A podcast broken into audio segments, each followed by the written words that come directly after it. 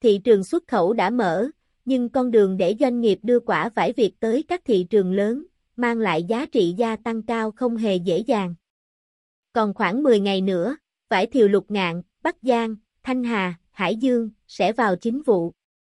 Sau thành công ban đầu năm 2015, doanh nghiệp xuất khẩu tiếp tục nhắm tới những thị trường tiềm năng nhưng khó tính như Mỹ, Australia, Nhật, để đưa những quả vải đạt chuẩn của người nông dân xuất ngoại.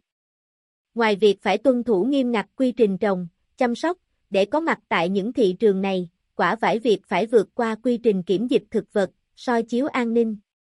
Tại cuộc họp giữa Cục Hàng không Việt Nam và các bộ, ngành liên quan nhằm tìm hướng tháo gỡ khó khăn cho doanh nghiệp xuất khẩu vải đầu tuần này, bà Đặng Thị Thanh Hải, Phó Giám đốc chi nhánh Hà Nội, Công ty Chính phủ Quốc tế Logistics Hoàng Hà cho biết đây là năm thứ hai doanh nghiệp làm đại diện xuất khẩu vải đi Australia.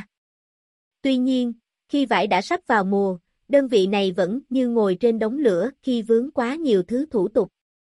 Vướng mắt của doanh nghiệp nảy sinh khi trung tâm chiếu xạ tại Hà Nội được đưa vào sử dụng từ năm nay, từ chối yêu cầu kiểm tra, giám sát an ninh, dán tem an ninh trên từng kiện vải sau chiếu xạ tại trung tâm và yêu cầu doanh nghiệp tự liên hệ với các cơ quan chức năng liên quan để được giải quyết. Đại diện doanh nghiệp cho biết hơn nửa tháng nay đã chạy vậy, gõ cửa nhiều cơ quan liên quan nhưng đều không được giải quyết. Nói thật là doanh nghiệp không biết phải tìm tới ai, hỏi tới cơ quan nào để được giải đáp thỏa đáng, vì ở đâu cũng nói không có cơ chế, chính sách thực hiện. Cực chẳng đã, Hoàng Hà phải gửi đơn lên Cục Hàng không Việt Nam nhờ hỗ trợ, bà Thanh Hải than thở. Do đó, doanh nghiệp đề nghị phía cơ quan an ninh hàng không hỗ trợ cử nhân viên tới cơ sở chiếu xạ tại Hà Nội để kiểm tra, giám sát an ninh, dán tem niêm phong hàng sau chiếu xạ và vận chuyển lên nội bài, như quy trình đã làm trong thành phố Hồ Chí Minh. Riêng chi phí vận chuyển, chiếu xạ, đã chiếm khá nhiều trong giá thành quả vải, làm giảm tính cạnh tranh của quả vải thiều Việt Nam so với sản phẩm cùng loại của Thái Lan, Trung Quốc xuất khẩu sang thị trường Australia, bà Hải lo lắng và đề nghị Việt Nam Airlines nghiên cứu, đưa ra cơ chế giá ưu đãi để hỗ trợ doanh nghiệp.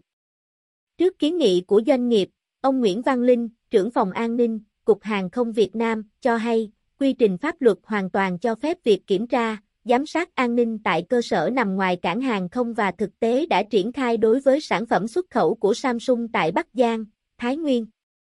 Vấn đề ở đây là doanh nghiệp phải đề nghị và ngồi lại cùng cơ quan chức năng để xây dựng quy chế làm việc.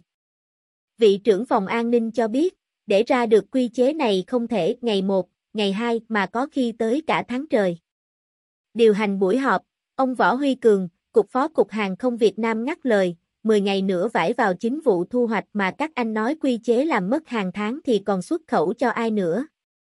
Ông Cường yêu cầu phòng an ninh chủ động phối hợp với an ninh hàng không sân bay nội bài hướng dẫn doanh nghiệp xây dựng quy trình kiểm tra, giám sát an ninh tại trung tâm chiếu xạ và coi đây là quy chế mẫu để áp dụng luôn cho các trường hợp về sau. Tuy nhiên, tham dự cuộc họp với tư cách là đơn vị liên quan trực tiếp, ông Tuấn Anh, Phó Giám đốc Cảng hàng không quốc tế nội bài cho rằng, vướng mắt lớn nhất của doanh nghiệp là quy trình kiểm tra và địa điểm kiểm tra an ninh. Nhấn mạnh cảng hàng không nội bài sẽ tạo điều kiện hết mức cho doanh nghiệp xuất hàng đi Australia, như làm thủ tục an ninh hàng không nhanh chóng, phân luồng, bố trí hệ thống máy soi an ninh riêng. Nhưng bắt buộc doanh nghiệp phải tuân thủ quy trình kiểm tra, giám sát an ninh tại sân bay nội bài. Điều kiện kiểm tra an ninh là việc bắt buộc phải làm. Về địa điểm kiểm tra không thể nơi nào khác ngoài nhà ga hàng hóa của cảng hàng không nội bài, ông Tuấn Anh quả quyết.